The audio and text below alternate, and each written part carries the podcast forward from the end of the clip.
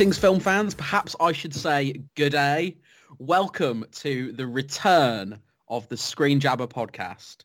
Um, we have been uh, away from for a while um, as a result of the uh, the sad loss of our fearless leader, Stuart O'Connor. Um, but in in honour of his of his memory, we have decided to get the band back together and do what he would have done, which is talk films and also do what he would have done by recommending obscure Australian films to you you will never have seen before. Um, so I, I, am joined by the, the, usual merry band. We, we've sort of uh, Avengers assembled together. Um, so I will throw it out to the rest of you in this Skype call. Remember Skype? Gosh, this is nostalgic. Um, so I'll throw it out to the rest of you to uh, say a little bit about who you are. I'm Tom Beasley, your sort of host, I suppose. I found out I was hosting this about 30 seconds ago. Um, uh, you yeah, you might remember me from the previous uh, Screen Jabber incarnations where I would be uh, dredged up to talk about the films that Stuart hadn't gone to see that week. um, but yes, I am here. I am your sort of host, sort of knotting things together.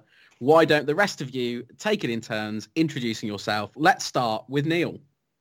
Hello, I'm Neil Davey. Um, also, sort of rolled out on occasion um, as a as a as the old co-founder of Screen Jabber um, back many, many years ago um, and was dragged on again, possibly just to have two hands recommended to me on a on a fairly regular basis. Um, so yeah, no, it's an absolute pleasure to uh, to be back. I think it's a uh, a very fitting tribute, as as you say.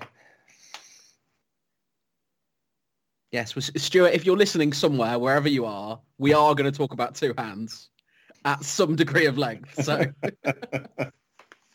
but we've got two more of our merry band to introduce. So, uh, Mark, why don't you go next?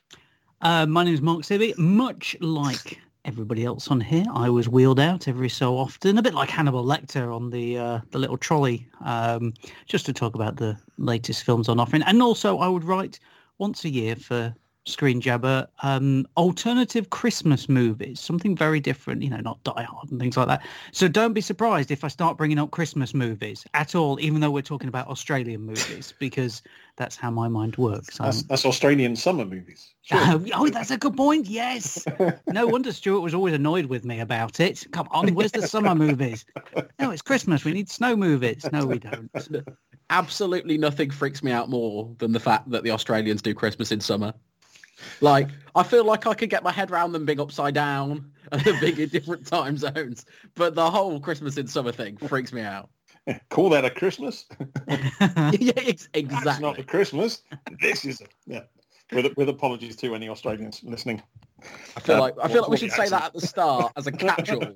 apologies to any Australians listening. Just need a little disclaimer. Um, it's fine. Yes. So, um, last I, but by I, no means least, we have uh, decided to do uh, what many podcasts do and have 50% of the people taking part be called Tom.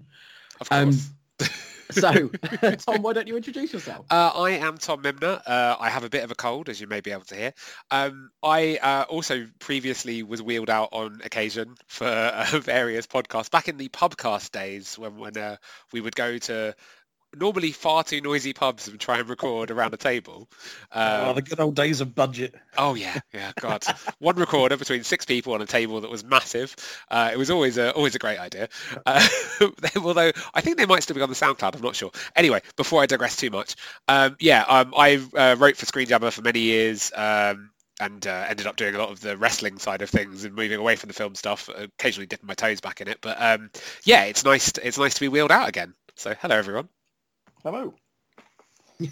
yes, it's very exciting to be back doing this, back podcasting for, for Screen Jabber. And as I said at the top, what we've decided to do is to uh, pay homage to, to Stuart by talking about some uh, Australian films. And to start things off, I think we're going to talk about an Australian film that I'm not sure Australia has a lot of fondness for, and that's uh, that's Crocodile Dundee. which I, I, I was always it was it was always it was one of the two things you could always wind Stuart up about. so, so uh, celebrating Foster's as an Australian beer or um, or referring to or referring to uh, Crocodile Dundee as a documentary. So I mean, you have to add the weather to that very, as very well, fitting just as a third start. thing. But you know, talking about Crocodile Dundee, the thing is, what Stuart and quite a lot of people from around the other side of the world fail to realise is that Crocodile Dundee was a lot of people here in the UK introduction to Australian movies. So we always thought they were well, I'm talking about we, I'm I'm gonna say myself here. I always thought that's how it was. This is how the films were made. It was all good fun and it was just, you know, one guy from the outback and going elsewhere. And I kind of thought, this is great. And then you turn out it turns out that, as you said there, Neil, a lot of people don't like this film in Australia. And Mhm. I I, I- I kind of get it to a certain degree. I guess it's like us here in the UK who, who hate four weddings and a funeral or something like that. But mm. you know, Crocodile Dundee was such a massive hit around the world that I, I don't know how. As much as you can hate it, I don't know how you can hate it for what it opened up the doors to do, which is you know, Australian film industry found its footing again in the eighties. I think.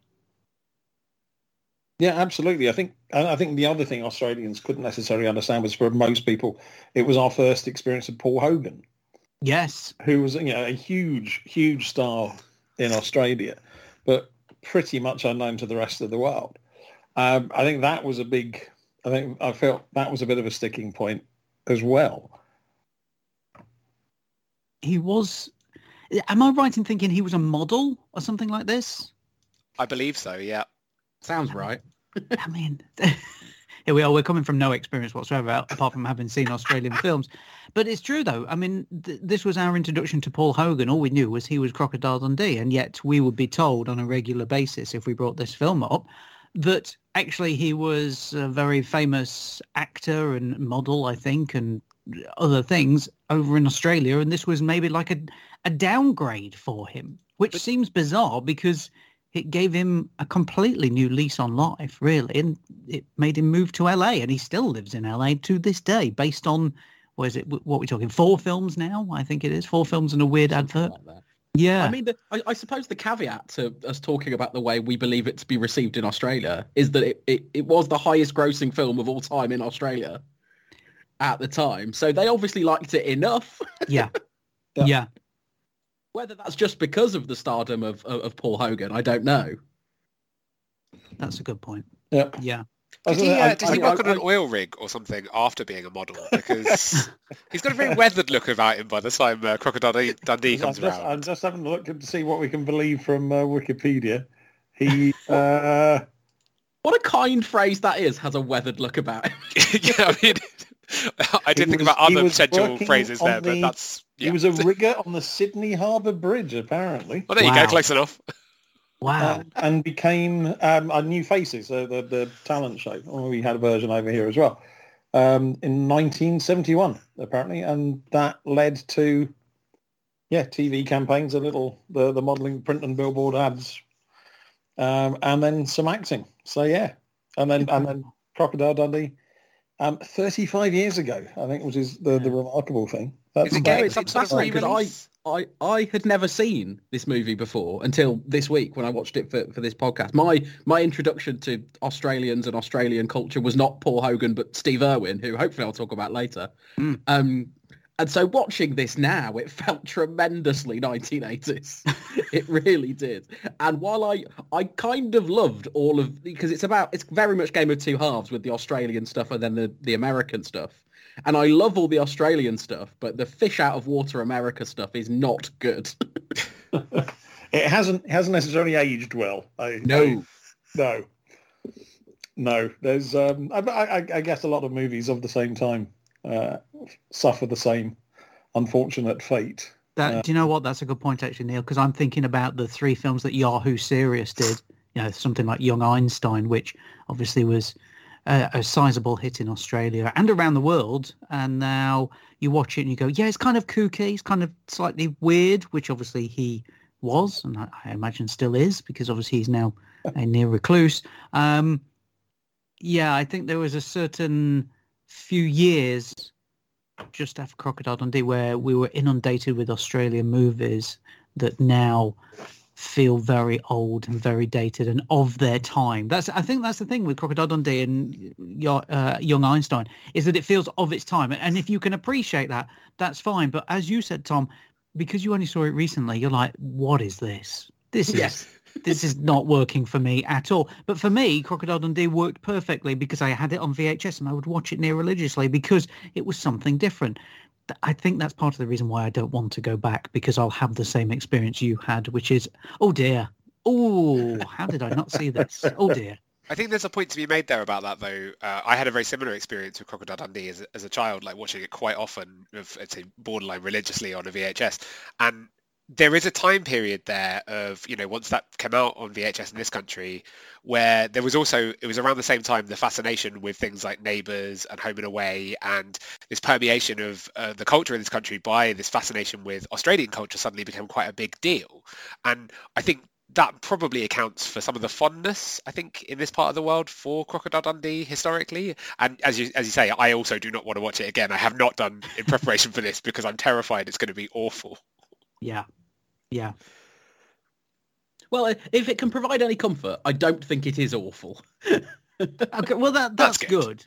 That's good. I, you know, I, I think it is, you know, it is very as its to- of its time. It has moments that you know you would not see repeated in films now. But um, but no, I, I do think it, it, it very much does its job. And what you know from the from a, a film that was very commercially successful and sort of put Australian cinema on the map to, I suppose it's worth going back in time a little bit to what I think for many people is another defining Australian film, which is um, uh, Picnic at Hanging Rock. I don't know who would like to to lead the way on that one. I'm happy to talk about that film. Um, Please a, do. a, a mystifying piece of work. As in, I love it. I think it's an incredible piece of work. And obviously, you know, when when films come out now that are kind of similar to it, it, it gets referenced all the time. And I think there's Yes, a lot there of was people. the, there was the Carol Morley one, The Falling, a few years ago. Thank you. Yes, thank you. I'm trying to think of them off the top of my head. I'm thinking I see the press releases and everybody mentions it, but I think there are very few people who have actually seen it nowadays who are of a younger generation. Shall I be kind and say? I'll I'll say that I'm older. Let's say that. Um, I think it's a brilliant piece of work because ultimately it is some schoolgirls sat around a rock, but it's more than that. It's it's a coming of age tale. It is a mystery. It's a drama. It's a thriller. Um, there's so much going on before the disappearance that I felt like I could just watch the interactions between the girls because of, you know, it was almost like it was maybe like this is going to sound weird, but I guess to a certain degree, it's almost like it was an early Clueless or something like that, where they're not taking the piss out of each other, but they're sort of having a go at each other in that jovial manner that school kids always do. And then it changes instantly and it changes the whole feeling around the movie. I would love to have seen it upon release just to see what the atmosphere would have been like in the cinema because I think that would have changed instantly, much like a lot of horror films that we see nowadays. It, it's kind of jovial, it's fun, and then all of a sudden it changes in a moment and you go, oh, this is weird. I mean, to me, Picnic and Hanging Rock um, is, I think it was a pioneering film, and I still think it's a pioneering film, but unfortunately one that really only ever gets spoken about in, in hushed tones to a certain degree now, I think. That's a very good point. It's yeah, I think I mean I, I first saw it. I didn't see it at the cinema. I saw it um, fairly early on on television. It was also my first introduction to Peter Weir, of course, um, who again a, a great Australian success story, um, and I, I kind of wish he would make more films because the, the sheer variety of the stuff that he did is, when you look at that CV, is absolutely remarkable incredibly varied um, films that he, he's made and, and, and, and been behind it and just an alarming alarming gap between each one it seems now. Um, but it is I mean it is so poetic and lyrical and it has been referenced so many times it's been imitated so many times. And as you say it- to, it's a shame that more people haven't seen it Uh, just to Uh, add, if if if anyone listening to this hasn't seen it, uh, time of recording, it is currently available in the UK for free on the uh, Channel 4's streaming service. So Oh, wow. uh, worth having a look. Yeah. Yes, it is the the slight drawback that you have to sit through adverts, which in a in a film this atmospheric. That is true. Yeah. because What- what because I'm a to the film? total Apparently snob. It's a I- Carphone warehouse. Yeah, it's not quite. the- yes, it's yeah. not quite the Because s- I'm a total snob, I took one look at it being on all four. I saw the little little things on the video where the adverts were going to be, and I was like, no, I'm going to rent it off Amazon probably a wise call, to be honest. But It is. I I think it's right in what Dills were saying in that you, you can't break this film up. It's Like- it's it's too delicate. It's too mysterious as well. And you know, if they hit the the advert button at completely the wrong point, it really does pull you out of it. I think that's the beauty of this film is that it slowly pulls you in. It slowly draws you in more into what's happened. Where have they gone? I don't I don't really understand it. And then by the end, you're kind of hit with a huge sucker punch of stuff that I mean, it left me thinking. I, I need to see it again just to understand more of it. And really, it's kind. I, I think I was watching it thinking it's quite a simple movie. Somebody, you know, disappearance. That's about it. But it's not. It's so layered. It's brilliant.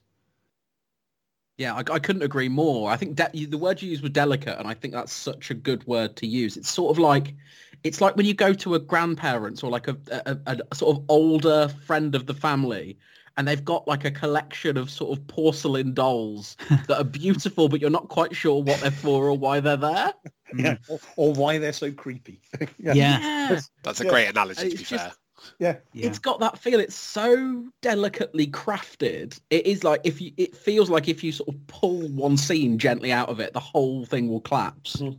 It's it's so well put together and so creepy, and it, like as you said, it just draws you in. And by the end, when it's sort of because it's strange because it absolutely never explains itself. But it does for the last 10 minutes kind of throw revelations at you in such a way that watching it now, you sort of expect it to then explain itself Yeah. because it's done so much of the groundwork to explain itself. But the fact it doesn't is, is so bold and, and as you said, makes you want to revisit it and watch it again and kind of fall under that spell all over again. I mean, let's be honest. You know, that was made in 1975. The 70s for Australian films, certainly the ones that I've seen and we'll, we'll probably talk about, there was that. There seemed to be a lot of dramas like this. Like, you know, the shackles were off. We're going to make stuff. You know, I'm thinking about Wake in Fright or Walkabout. You know, these films that ha- you, you watch now and you're like, how did this even get made? This is a frightening piece of work, but I'm pleased it did because it's now, you know, these types of films are now lauded as actually you should see this. This was a cult classic. It's still really scary to this day. I'm thinking about Waking in Fright, really. I mean, it's terrifying movie, but then also, you know, Walkabout is on there as well. Um, it, it just seemed like certainly in the 70s, and I'm I'm looking at some of the other films that Australia made at the time, but at that time it looked like they were making very dark dramas or thrillers that maybe weren't hitting the mainstream so much, but have actually aged so much better than when they were released. hmm That's that's a very good point. Actually, that's. I mean, there are films that have passed into that kind of lexicon of cinema and cinematography, but they, are, as I say, they are referenced so much, they are copied so much. There's hinted at, they're sort of talked about in reviews, they're talked about in these kind of revered hushed tones, and quite justifiably, they were so unusual. So when you look at the kind of stuff, I mean, that was coming out of the UK around the same time, we were probably still into the eras of the carry-ons Yeah. just about and and some really terrible 1970s sitcoms and to, to be confronted with these visual poems is is quite remarkable. Um, but i guess then it, as, as we said before we sort of came on talking, there are these kind of strange quite distinct eras of, of australian cinema. Um, and it, it almost feels like a kind of a collective consciousness and that people are making films in a certain genre or in a certain style and it's just the evolution is, is quite bizarre to see. There was a, there was a braveness, I think, to those Australian films in the seventies. There was one we talked about um, on this podcast actually quite a while ago because it got a UK um, Blu-ray release called uh, "The Chant of Jimmy Blacksmith," um, which is an amazing film about uh, an exploited uh, Aboriginal character who ends up uh, ends up killing a white person and then has to go into hiding and on the run. And it's so bold and brave and confrontational Um, and yet, absolutely, as you said, Neil, when you compare it to some of the stuff that was coming out of this country at the time, you kind of have to sort of, um, yeah, rub your eyes and say, if if if they were doing this, why, why were we doing Sid James? but then you've got to remember at the end of the 70s as well, Mad Max. Absolutely.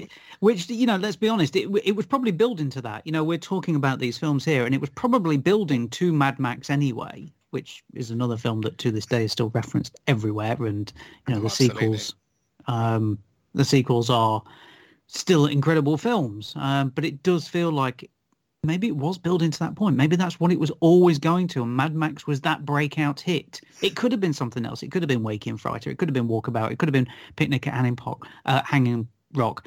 But actually, Mad Max was the one that broke through immediately. I think it's And easy to forget how dark and gritty that film is as well. Like Mad See- Max is incredibly, incredibly dark from quite an early point in the film. I agree. You know, yeah. the the sequels are probably a little bit more, a bit, little bit lighter. There's a bit more Hollywood in there in terms of the influence, while still being very much Australian films. But that first film is is is dark and dirty in places. It's it's you know it's gritty, uh, and it, despite the futuristic setting and you know the kind of this, this unusual kind of idea, it, it is it is very much a dark film. Yeah, everyone talks about Mad Max 2 as being the one that kind of crystallized it and made everything work, but I much prefer that first one. Yeah, Likewise, yeah. yeah. I think because of the grit and the dirt and the, the, the just sort of kind of palpable rawness of it, I think is what works. and also the fact that, let's be honest, the central character doesn't say that much. So it, it, it Mm. adds more to. I know some people will go, well, thankfully, you know, he's not saying that much. Um, I was I was literally just opening my mouth to say yeah, yeah. But I think in in terms of being in the film, I think that adds to the mystery of who the character is. It it adds that almost Terminator like thing to him, really. You know, that Terminator aesthetic to somebody where you're like, I don't know who this guy is, but blimey, I'm going to root for him a heck of a lot. Um, I, I mean, I agree. I think the first one is. St- I like all of them. To be, I, I well, I love four. I mean, it's fantastic. But I think the fact that we had Mad Max, the first one, that opened a door that was then changed. You know, I think Neil's right. Is that it's interesting to see the decades how they changed. You know, we spoke about the '80s, Crocodile Dundee and Young Einstein and things like that. That came about just after Mad Max. It was a huge change when you think about it. Mhm. No, and, and I guess you can't also, you can't also refer to Mad Max and, and change without acknowledging George Miller made Babe. so Yeah. in terms of, Absolutely. I thought Peter Weir had a varied CV, but I, I stand corrected. Yeah. Some people are in it for the money. Did George Miller make the Happy Feet films as well? Yes, I think he Yes, he did. did. Yeah, I believe so. What a guy. What a guy. Wow. Yeah, yeah, I know I've made this dystopian, sort of, yeah, legendary series of movies, but what I really want to do is tap dancing penguins. That's Probably needed a Doing rest Far more interested of, in pig, uh, pigs and penguins. Yeah. Change is as good as a rest. You know, you move away from, from doing dark dystopian a future where there's where everyone's fighting over petrol, and Yeah. you do animated Well, penguins. You know, why not? Another, I guess another interesting with, with Mad Max, with the, the fact that the, sort of the landscapes are almost a character, similar to Picnic at Hanging Rock. So perhaps that is that, that sense of isolation and, and Australia being so far away, the, the terrain, the, the, the mix of sort of landscapes there. Um, as it even into things like Priscilla, Queen of the Desert, it becomes the, the, the countryside, the scenery is, is virtually a character in the film. And thinking of some of the, the more recent horror films as well, there is that sense of isolation that you believe these things are possible just because of the remoteness, just because of the distance between places. Yeah. Oh, certainly. You think of Wolf Creek, the the sort of killer in Wolf Creek almost feels like born of the landscape. Mm. You know, he's he, he's as much an avatar for the kind of unknowable danger of the wilderness as he is a serial killing sort of psychopath. I mean, to be expected that films would revolve around, as Neil said, the wilderness. Um, you know, I think Australia were always going to do that and have always done that. But it's interesting how it's used in so many different ways. You know, you talk about Wolf Creek there, and there have been so many subsequent movies that have done that as well. Neil mentioned Priscilla, Queen of the Desert, completely different there. I mean, wonderful movie as well. Still holds up to this day. In fact, probably a prescient film, It's considering tremendous. it's talking about yeah, talking about transgender rights and uh, male and female rights and everything. It's so much fun as well.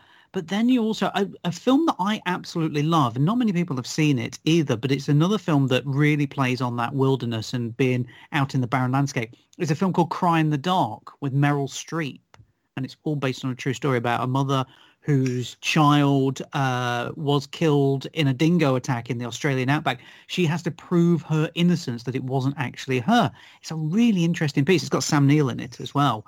Um, fantastic piece of work.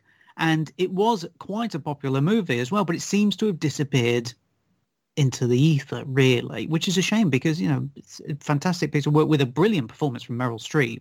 But I think maybe because it's based on the true story that it is it's it's it's quite gruesome and i think because it was labeled as a drama more than a horror or anything else like that i think it might now put people off because of obviously you know kids going missing as well which you know still echoes to this day i think this is an interesting film but you have to steel yourself to watch it because it is a tough watch It's true, actually. I, I- that's something I had completely. It's a movie I'd completely forgotten about. I, I remember I, I actually went to the cinema I'm, I, to see it. I'm, I'm that old.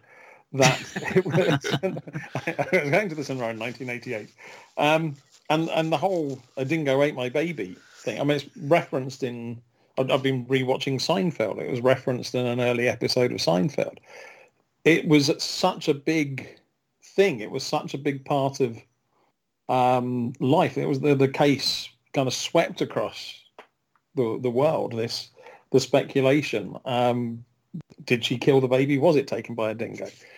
It was such a huge thing, and and to have completely forgotten it is and yeah, I, I can't remember the last time it's popped up on television. Mm. I do love like little bits of specificity like that, like the idea of the the sort of the, the whole concept of like a dingo taking a baby. And I love this about Australian films that they so often le- often quite self in a quite self-aware way lean into these very specific sort of Australianisms. Um, like we'll talk about Two Hands in a minute. Two Hands is absolutely littered with this stuff.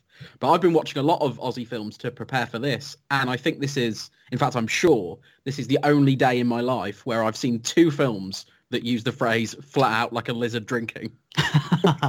It's just, it's these these uniquely little Australian bits, and I think particularly when you think of a film like like Two Hands, um, Two Hands is full of that.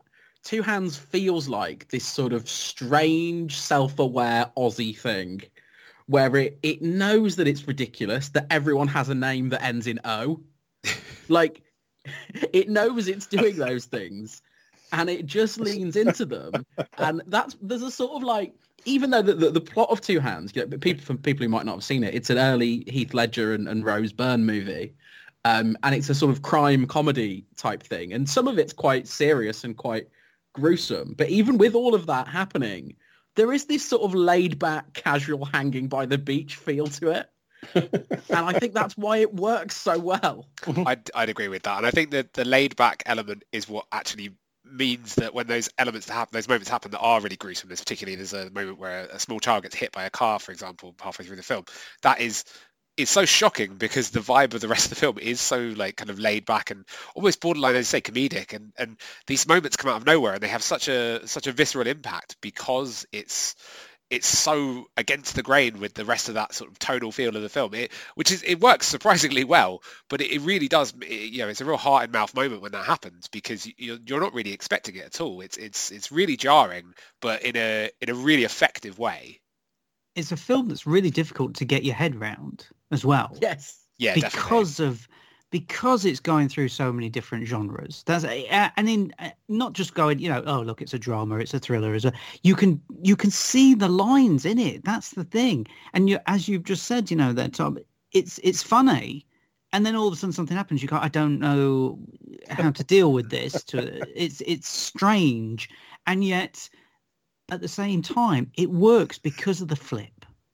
It's it's Yeah. a really difficult film to get your head around, but it is a really interesting film. I mean, I'm not as in love with it as obviously you are, Tom, but I I have to say I'm pleased I saw it because it is a curious film. It really is.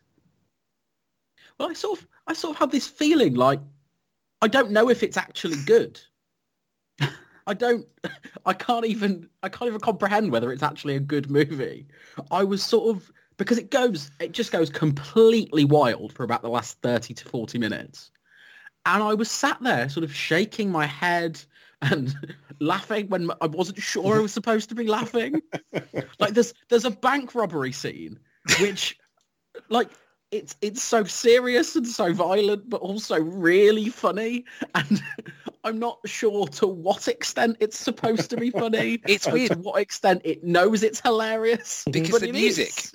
playing during that bank robbery scene feels very, very serious, but what's happening on screen feels very, very comedic. It's very odd. Yep, Mhm. it's it is it's, it's kind of three three or four films kind of entwined, almost. I think I think yeah, two of them two of them are very very good. One of one of them's all right, and one's just completely fucking baffling. it's just kind of yeah, they're all intertwined, and uh, gotta love the fact yeah, little little Bryan Brown action in there because it's obviously either he or Sam Neill have to appear in an Australian film. Um, but um, yeah, it's it, it's I, I, I rewatched it at, at kind of Stuart's insistence and realised I think I saw it at the London Film Festival like 20, 23, 24 years ago, and there were little bits of it that had actually stuck in my mind. I couldn't tell you what the film was, but the bank robbery in particular, the the incident at the bank robbery, had was lurking in there. I thought, no, I have I have seen this. There were lots of little familiar moments or things that couldn't quite place, and most of them seem to have come from two hands. So I don't- it sticks with you, uh, for for better or I- worse. I can't wait to watch it again. I honestly, I don't think I have had a, a because you know, if you're sitting watching a comedy film, you sort of you're you're ready to laugh, and you know the moments where you're sort of preparing to laugh and you're expecting. I don't think I've had a better catch you utterly by surprise laugh than that bank robbery in, in, in two hands. I almost left my seat. It was that I was just because I had no notion that anything of that degree was going to happen. Oh, I yeah, I, I, I really wish actually uh, I had followed through on Stuart's recommendation to watch this so I could have talked about it with him because Yeah. it would have been a hell of a conversation. Agreed. It is. There is this. But somehow, even like the sort of the really surreal moments or the, the, the little twists that kind of happen to that kind of every scene. It almost feels believable. You kind of buy into it. It just can't keeps you intrigued enough. I think um, Heath Ledger, I think, is an extremely likable lead in this instance. The the fact Bryan Brown is the the big evil, but even he's kind of charming because it's Bryan Brown there are just so many little unsettling things that it's yeah the whole mood is odd it's yeah so it's, yeah please yeah please step on this rug we're about to pull it out from under you yet again It's one. Do you know? It's one of those films that. I mean, we've been talking about films now for you know a few minutes, of Australian films, and most of us have agreed uh, that the ones we've been talking about have been very good. But this is the one that's really stood out for all of us, and not in a way that we've all gone. It's absolutely brilliant. You've got to see it. It's five stars, etc. We've all been saying the same thing, which is you've got to see it because it is quite madcap, and you Yeah. won't expect it. And for that, as Neil just said, it stays in your mind, even though it's not an amazing film. And that is quite a feat in any day and age. And for the fact that it was made, what is it? Is it an 80s film? I'm trying to think. 1998. Um, oh no, sorry, Nin- 90, uh, mid 90s, isn't it? Sorry. Right. E even whenever it was made, you know, you're still talking 20, 30 years or something like that. It still stays with you, whether you watched it recently or whether, as Neil just said, he watched it, you know, a couple John, of decades was- ago. yeah, I'm not sure whether yeah whatever the year was it was um 99. sorry, I think I got my I got my years Nine- wrong yeah, 99. So- It came out the same year as 10 Things I Hate About You. What's what a Wow. time to be Heath Ledger? Wow. They're like the, the contrast of like that, which is such a you know polished kind of brilliant rom com, and then this, which is I think your experience of it, Neil, is absolutely the right experience. Like something you half remember from a film festival Mhm. twenty years ago. Like a fever dream. Like it, it's got that vibe. Yeah. it, it really does. But I think there's, but I guess there's, um, say the, the, the sense of you know, the picnic hanging rock. Some a lot of Australian films, there is this kind of odd haunting quality. Maybe it's just a sort of yet another echo of of all of that. I mean, the um, looking through Australian films again, I mean, was reminded of, of, of Ray Lawrence and uh, Lantana and Jindabyne No. which are two. I, I had to go back and watch Lantana again. It's just the mo again really unsettling, really strangely paced, really strange narrative. You're not really sure where anything's going, and then you re- realize again, and however many years it is since I first saw that, there were little elements of it that had absolutely stuck with me. The I, lines from Strictly Ballroom pop into my mind every now and again. the um, it's there is maybe there is something oddly haunting and, and curious about a lot of Australian cinema. I think they just maybe they just capture a particular a particular mood, a particular feel. I don't know, but I Uh, think probably. I think this is more to do with distribution than anything else. Is the fact that some of these films we're seeing and we're talking about, we're we're lucky because we get them. But some of the films that we haven't seen, because I imagine they think they won't play well here, are films about Aboriginal communities. You know, we, we I I don't recall more than two or three that I've ever seen in my life. But it's not to say that there wouldn't be a market for it. But I could understand why nobody would want to release it. But it must be a, a huge market in Australia. You know, this is a shame where we don't have somebody who's Australian on here to tell us more about it because it does feel like a blind spot to me, which is ridiculous considering that is a huge part of Australia's history and continues to be to this day, is that these Aboriginal dramas or thrillers or horrors or comedies or whatever it is are not crossing over. They're just staying in that country, which seems weird in this day and age, considering you know Netflix are everywhere and you can just license it to Netflix.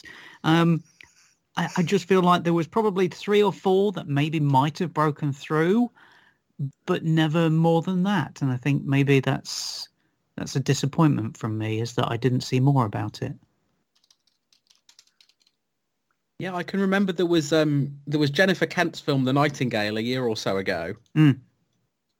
But you know, in terms of recent stuff that kind of touches on, on on Aboriginal culture, that's like as far as I can go. And like I mentioned, Chant of Jimmie Blacksmith earlier. Um, but I think when you talk about films like that, that's an example of exactly what you're saying. That there may be the one or two Yeah, that do cross overseas. yeah, You've also got Yeah. Rabbit Proof Fence as well, which was obviously a fairly Mhm. uh, substantial film. Yes, yes. So I mean, what what are we talking? I mean, that's 2002, so 15, it still goes back quite a way. Yeah, you see, and that even then, uh, that was to a certain degree quite lucky to break through. It just sort of hit the zeitgeist at the right time, um, and it's a shame that more didn't follow suit. I think because that was the perfect time, really, when you had something like that. Because that's a wonderful film, it really is. Um, it's a shame we didn't get more after that, and instead, what we probably got, and probably this bores out of um, films based on, you know, the, the history of the Aboriginals, is a new dawn of horror movies or aggressive movies out of Australia, which really did break through. You know, I'm thinking about, I mean, we talked about this when we were initially putting together the seeds of doing this podcast, is we all talked about Animal Kingdom, which was a huge breakthrough and continues to be a huge breakthrough, really. Like I mean, made into a TV show as well. But I think we're all in agreement that that's a tough film. I think. Yes, uh, absolutely. Yes. I, sort- Yeah, I sort of much so. compare compare what's happening in Australia now to sort of in the noughties where we had the like the new French extremity thing with Martyrs and Switchblade Romance and films like that. I've I've sort of feel like this is a sort of new Australian extremity with things like Wolf Creek and um, uh, Snowtown. Certainly, a, a lot of the work of Justin Kurzel really. Um, Yeah. True history of the Kelly Gang as well from from just last year, and um, I was fortunate enough to see Kurzel's new film um, Nitram at LFF this year, which is about the Port Arthur mass shooting. Um, and it feels like that's what we're getting out of Australia at the moment. A lot of, or at least those are the films from Australia that we're getting. Um, are these really dark, bleak, violent, gnarly films, a lot of which have this basis in in real life and true crime. And that are challenging us as viewers. You know, you mentioned Snowtown there. Let's be honest, that challenges you. It's a yes, hard I watched it again today. It's the first yeah. time I'd watched it since whatever it was, 2011ish when it came out. Um, and my goodness, that film is it's, it's once, a, once, a, decade seems to be about the acceptable acceptable rate, I think. I've got a quick story about Snowtown. Uh, just a little anecdote I, I, would like to share, just because uh, it's it's a. Uh, it, where it's an idea, idea reminder of, of, the, of how difficult that film to what is to watch and how full on it is and how inappropriate it can be for a PR to put together a certain idea with this is um, a long time ago I went to a screening of that there was a tweet along screening Oh it doesn't feel like the right format for that film. About halfway through, we stopped because I went, "No, this is this is this is a little bit too full on for." It, it just feels a bit flippant for uh, for a film yeah, that's dealing with such a heavy subject. Tweet? What were they hoping for? I don't know. wow. They they clearly had never seen that film. No, no, I don't think they had. even even the very concept of putting a hashtag before the word Snowtown feels wrong. Wow. I thought I should share that with you. That's a brilliant story, but what a grave mistake that is. I mean, blimey. Wow. Absolutely outstanding. That film is is just wonderful. Like Daniel Henshall's central performance as this kind of like smiling, charming psychopath is just so uh, I think alarming is the word. And the thing I love about it, watching it again today, was the way that because you're seeing it through um, through Jamie, the young lad's perspective, you'll never like let into the quote unquote plan. Like you sort of see the killings in in bursts and from the sides of rooms from where Jamie's looking on, and you don't see any of the explanation for it. Like you get some of his ideology at the start, where he's linking paedophilia and homosexuality, and he's being a loathsome person. But the killings don't really appear to be linked to that ideology, certainly after about the halfway point.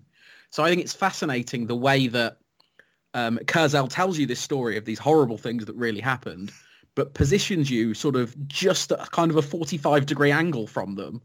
So they almost become more unexplainable and even more horrifying.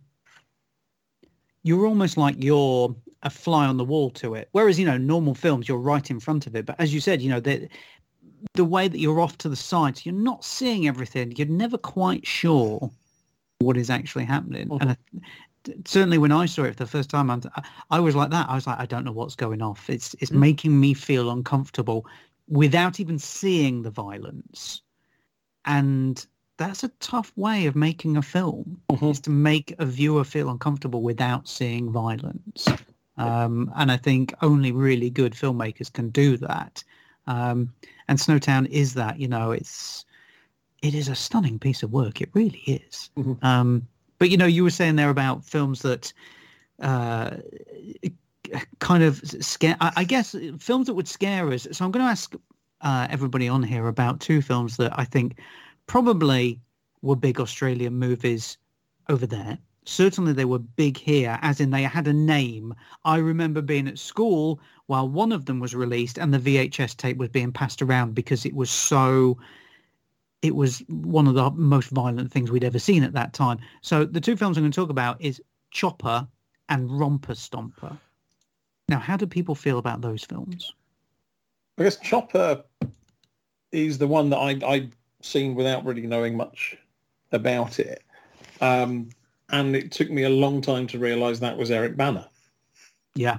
In it was I, I, I had to go back and watch Chopper again when Bana became better known because the the transformation there is just astonishing.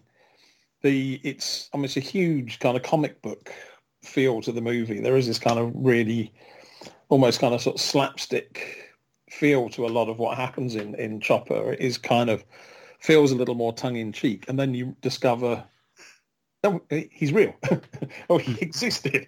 Oh, oh, this this shit happened, um, and it kind of it sort of unsettles you, I think, in reverse, more so than the just watching it as a oh it's a it's a violent criminal doing violent things.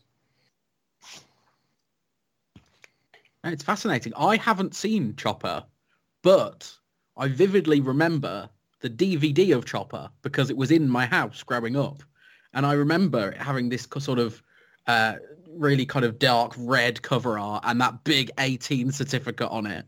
And it, it had that feel of a sort of forbidden artifact in the corner of the house. So maybe because of that, maybe I've given it a reputation that has meant I've never never gone to look at it. I, I likewise the... have not seen it, but I do have a very visceral memory of seeing the DVD case in, in HMV when I was much, much younger. And there's this image of Eric Bana on the front of there with, with the like with a gun in each hand is like it's burned into my brain like it's and again it was passed around by quite a lot of my friends and i don't think I've quite had the uh the I, I, don't think my anxiety was allowing me to watch it at that point because I think I was just a little bit too scared of the this image on the front of it because it was just such a such an impactful and aggressive look that yeah I've never quite got around to seeing it. Romper Stomp, however, I have seen, and that film is brutal. See, uh, you talking about not being able to see it because you, you it looked like it was going to be a real troublesome film. That's the same reaction I had with Romper Stomper because you look at the poster of Romper Stomper and it's it's half it's half of Russell Crowe on the poster, skinhead, but you can't really see it. And there's loads of words and whatever else. It's it's only when you watch that film do you realise bloody hell. Yep. oh really? No, no, no. I'm not gonna. No, I'm not watching it. And it was only when I went back to it. I mean, this is what I was saying. The the video was passed around through us at school, and I think it took brave school kids to watch it all the way through. I mean, we all said we watched it all the way through. I'll be honest, I never watched it all the way through. I think I got to about the second brutal scene and turned it off. Then I went back years later and watched it and appreciated it for what it was. I mean, it's a tough film to watch anyway, but it did feel like having watched American History X, Romper Stomper feels like a precursor to it. Yeah, absolutely. I, that's a great parallel. It's just a tough film and a, a, brilliant performance from Russell Crowe. You know, I mean, it's his breakout performance, and deservedly so. Um, you know, he's done method acting many times since, um, and I think this was the start of it. Really, is where you thought, especially when you watched it and you didn't know you didn't know Russell Crowe. That's the thing. You watched it and you just thought, is this guy real? Like, is this a documentary? I don't know. I'm not sure. Scary. I think. I just envy your school days. The only DVDs that got passed around my school were like as violent were like the Saw films, and they are boring. So... yeah, but this was VHS days, Tom. That's the problem. You see, you had to rewind them, and then you know the you couldn't just slip a, a DVD into your bag. You had the whole, you know, uh, case of the VHS, then the tape inside as well. You could hear it rattling around. I mean, you just couldn't go anywhere. People who you had to you had to watch the gore in reverse through the rewind first. Exactly, exactly. That's the thing. Anybody who had this problem with VHS tapes and sneaking them into school knows the problem. Knows the problem. um, but you know, to get back on track, I think Australian cinema changed when all of a sudden they were throwing out these crime dramas. And you know, Romper Stomp in 1992 or three, something like that. I think you, as we said, uh, Chopper, Animal Kingdom, Snowtown, there is this whole through line through the decades of really tough, violent crime movies that once again have stood the test of time and we're still talking about them and people are still referencing them.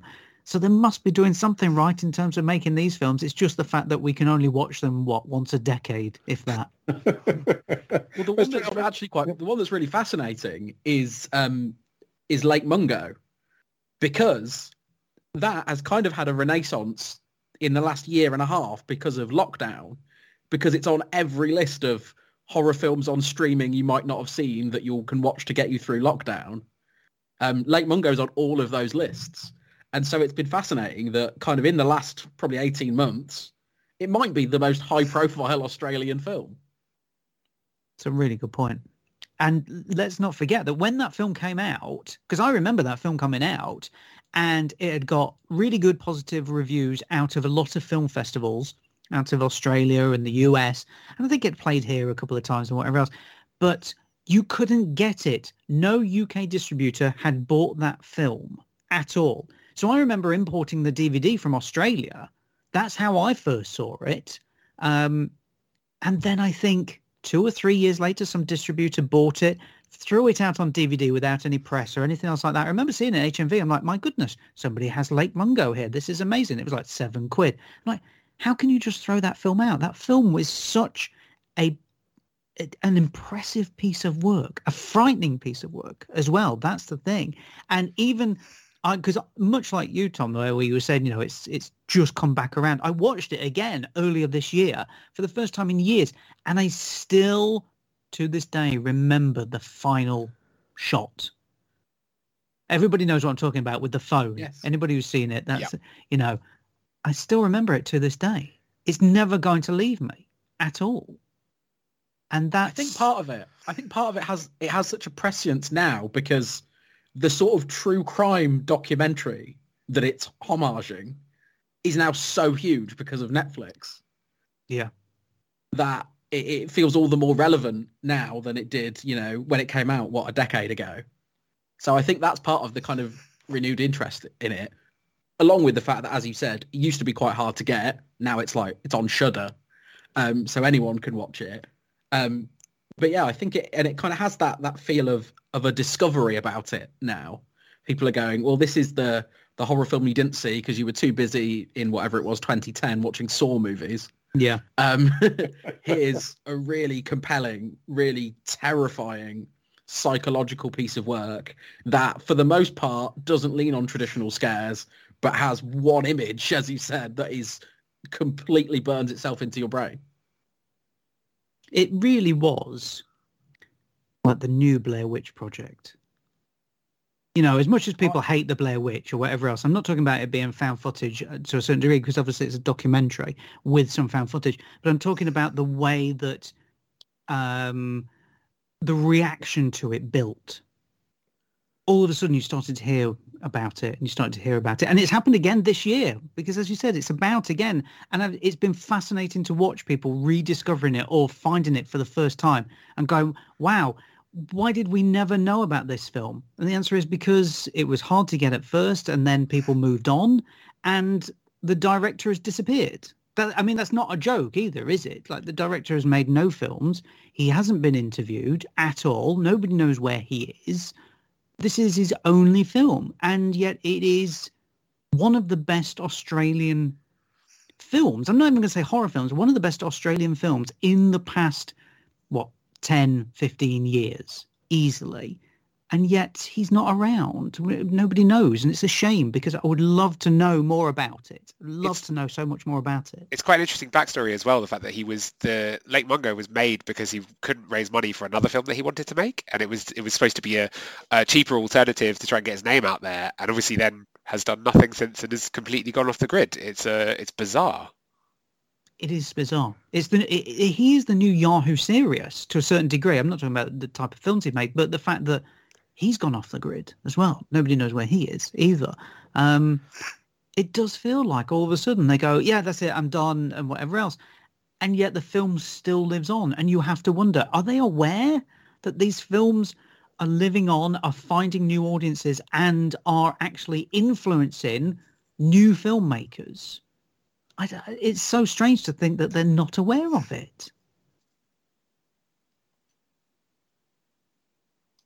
Absolutely. I think it's a really fascinating film. I'm going to go round us all in a minute and ask us to maybe name, I don't know, one film we haven't talked about yet. But I have one I want to bring up because I have to just before we finish, um, which is the 2002 movie, The Crocodile Hunter, colon, Collision Course. Amazing.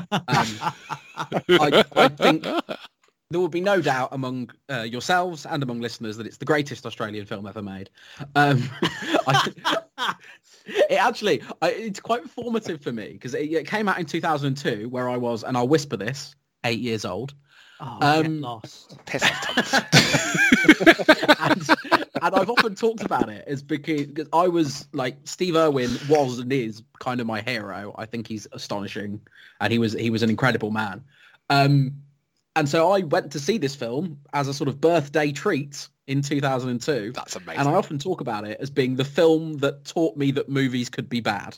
because you know, when- you know when you're young and your favorite film is whatever the last film you saw was.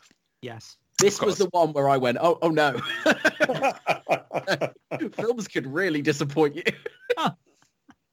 But on the flip side of that, I watched it again today for the first time since 2002, and it's it's not without merit. Like what they did was quite smart in that they didn't really try and do a film starring Steve Irwin. They basically did an episode of The Crocodile Hunter where occasionally they'll cut away to widescreen aspect ratio where there's a film going on about the CIA trying to track down a beacon of some sort. And most of, most of the time, that does not interact with Steve Irwin at all. He's just going around, picking up snakes by the tail, rescuing, I don't know, goannas and uh, and and lizards from the from the road. Um, and then there's a, a, bit at the end where the plots sort of interact, and Steve and Terry Irwin have to act, and they're not good at it. um, this sounds incredible. As, you know, as as just a showcase for, for, for the Irwins doing what they do, it really works. I don't know why they needed to do a movie around it because it's terrible. And whenever they're asked to act, they they deliver lines like you've never heard anyone deliver a line before. Anything scripted, they, when they're improvising, they're fine because that's what they do on TV. But when they're given lines to say, it's oh, it's so dreadful. But yeah, I just wanted to mention it because it's so formative for me. I, I was such a huge Steve Irwin fan, and the chance to go for my birthday treat to see him on the big screen, only to sit there as an eight-year-old and realise that movies were a fallible art form. It was it was quite the moment. Has anybody else seen this? I've not seen it, but I was going to say, dare I ask if anyone else has seen it? I have not. No, can't say I have. I am, I am going to go and seek it out now. I have to. I have to yeah, say, like, yeah, it was. You know, the review there, Tom, was actually. I'm thinking this sounds bloody awful, but I'm kind of in. I'm kind of curious to see it now. You know, much, much like you, I was a huge Steve Irwin fan. Used to watch the TV show and everything. I, I, but I'd never seen the film. Maybe I'd moved on by then or something. I don't know. But I'm kind of curious as to what you can do as a film.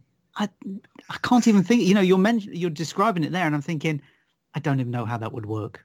How would that work? it's work? so fascinating as well because they literally hermetically seal the Steve Irwin bits away because the Steve Irwin bits are in like TV aspect ratio, and then it expands to widescreen cinema aspect ratio for the CIA bits for no discernible reason.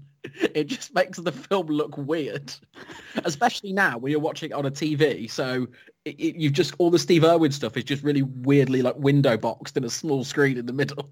It's it's honestly it's a profoundly weird experience. Is this readily available to stream anywhere? Yes, it's it's on uh, Amazon to rent, and I think if you I think if you subscribe to one of the channels on Amazon Prime, um, I can't remember which one it is. It might be the MGM channel. If you subscribe to that, you get it as part of that subscription. Done. Um, but yes, it's readily available for a couple of quid on Amazon. So I'm sold. Yeah, I'm, I'm now, now, I've had my moment. Um, I will, I will ask the rest of you if there's, a, if there's a film that we haven't spoken about yet that you would uh, really like to say a few words about. So, Tom, why don't you go first? I, I will um, because I would be it would be negligent not to mention one of the most successful Australian films of all time, which is Muriel's Wedding. Uh, yes. Not necessarily mm. a popular choice. I appreciate it. It's, it's an acquired taste. I, I watched it for the first time in about 20 years uh, just last night, and um, it was expecting it to be not great, but I thought, you know, probably for prep for this, it's probably worth having watched it. Um, pleasantly surprised. It's actually a really lovely film from start to finish, uh, and and something that uh, I, am glad I sought out. Um, yeah, something that uh, I remember it being a, a, really, really massive deal, especially in this country uh, when it was released. Because again, as I mentioned earlier, sort of uh, culturally in the throes of this kind of obsession with home and away and, and neighbours and kind of you know, Australia being this kind of quite exotic uh, location. Because obviously, still at that point we weren't necessarily uh, able to go there as easily in terms of the price of flights and all the rest of it. Obviously, that became much more accessible as time went on. And yeah, it, it, it's just this very interesting look at a very, very specific time period of sort of 1994, 1995, uh, before the 90s kind of kicked into slightly cooler things, but it was still just beyond where the 80s were. It's a, it's a very specific time period that um, is very fond in my uh, in my memory, um, and it's a, it's a lovely little love letter to that time period, and also ABBA. Yeah, uh, su- surprisingly surprisingly holds up quite well. No, indeed, I think the I mean I think there is a possibly a, a, reasonable case that um, the ABBA revival that led to Mamma Mia started with Muriel's wedding. I can Mm. believe that. I think it, it revived an interest, I think, for a lot of people. I imagine it sold a lot of that ABBA Gold compilation. yes. Well, all all I'm going to say is sounds good, but it's no crocodile hunter colon clear. But we, we I've- can't all I've have crocodile that as as our, you know, it's, Let uh, me know how it's going.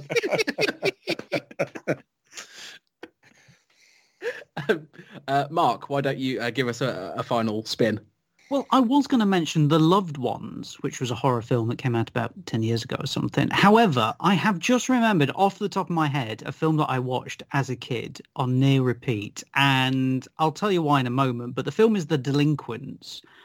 And the reason I watched it on near repeat is because Kylie Minogue was in it.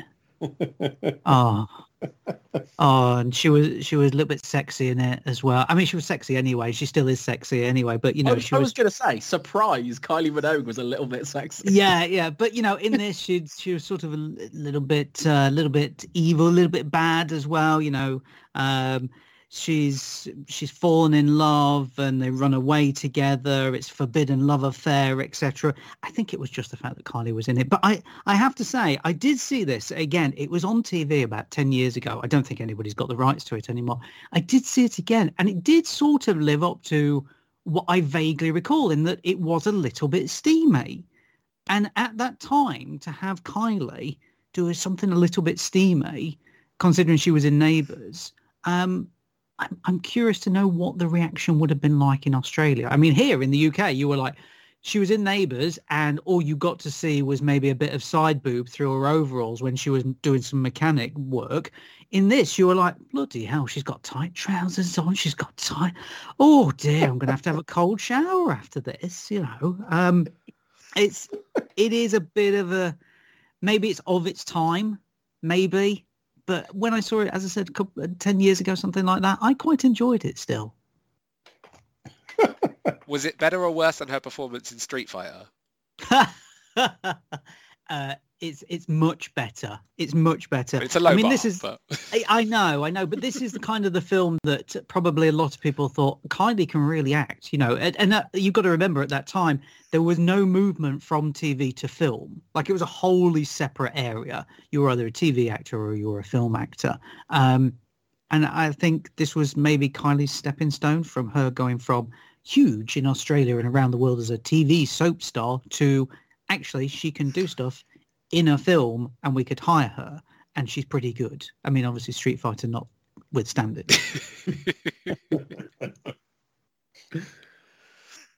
Lovely stuff. Sounds good, but it's no crocodile hunter. what what I'll do is I'll deliver it with slightly less gusto each time. um, uh, Neil, do you have a, a final recommendation? I, I do. I mean, one that, I was going to mention um, with regard to Peter Weir, I mean, one of my first experiences of kind of Aussie movies that really stuck my mind was Gallipoli. Um, quite an, again, another um, Mel Gibson performance um, that I think you're still allowed to like. The incredibly moving, throw, threw me into a bit of um, sort of British history, a bit of shameful British history that I didn't know, but obviously every Australian does. Um, again, I've, I've watched it several times since. That's absolutely held up. And one just to echo um, what we were saying earlier about kind of really strange, haunting crime movies um, is The Boys. That if anyone's come across that with David Wenham, who I just noticed is in uh, a Steve Irwin movie from 2002. um, Ah, strangely, It's all just to- connected. just to link it. So that might, maybe, maybe this will hold up against uh, Crocodile Hunter Collision Course. well, I was Uh, going to say with with Gallipoli, what you did was picked a film so serious I couldn't do the bit. Oh yeah, the um the boys again another one of these films that has absolutely stuck with me. Um, seems to have disappeared a little from sort of general knowledge. It's a film that's kind of told in reverse. It's a, a, criminal is released from prison, um, is plotting something, and you know something has happened because there'll be a flash of uh, him burning his clothes because of what he's about to do.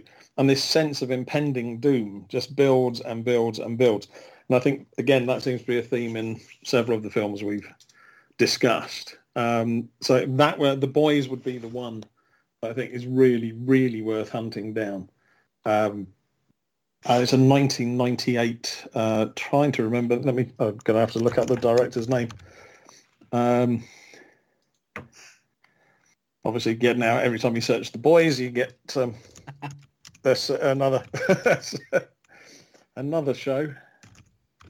Uh, that was Rowan Woods, um, another director who appears to have just effectively kind of disappeared from the um, the cinema industry. Um, bit of a shame, but uh, yeah, that would be the one. I don't know if it's available anywhere, whether you actually be able to track it down because of the net, uh, the, the Amazon show of the same of the same name. However, as I say, it does have David Wenham in it. So, yeah, I mean, all I can say is it sounds good, but um... in the in the scale of David Wenham movies, it does it possibly not us. the, uh, the the goal with any catchphrase is to eventually only have to say half of it. um, so I think that brings to an end our sort of uh, sojourn through the world of uh, Australian movies. It's been lovely to uh, to reconnect with you guys and and to have a chat. And uh, Stuart, if you're listening somewhere, I hope we did you proud talking about Two Hands. Um, we hope to return for more of these sort of discussions. We'll pick a topic and we'll uh, go into grotesque detail about Steve Irwin while pretending to talk about it. Um, it's been lovely to chat to you guys. Um, why don't you let all of the listeners know where they can find you on various social media platforms? I am on Twitter at Tom J Beasley. How about you, Mark? I'm on Twitter also, Mark underscore CB. And Neil, where can they find you? You can track me down on Twitter and Instagram at Dinehard. And Tom? Uh, and I am at Tom Mimnagh. Uh, again, I'll, I'll, in the description, I'll put the spelling because it's it's a tricky one. Uh, but yeah, on Twitter um, and on on Instagram at, at WrestleCube. Lovely stuff. Well, all that remains for me to say is uh, thank you for listening, and uh, we will see you at the movies.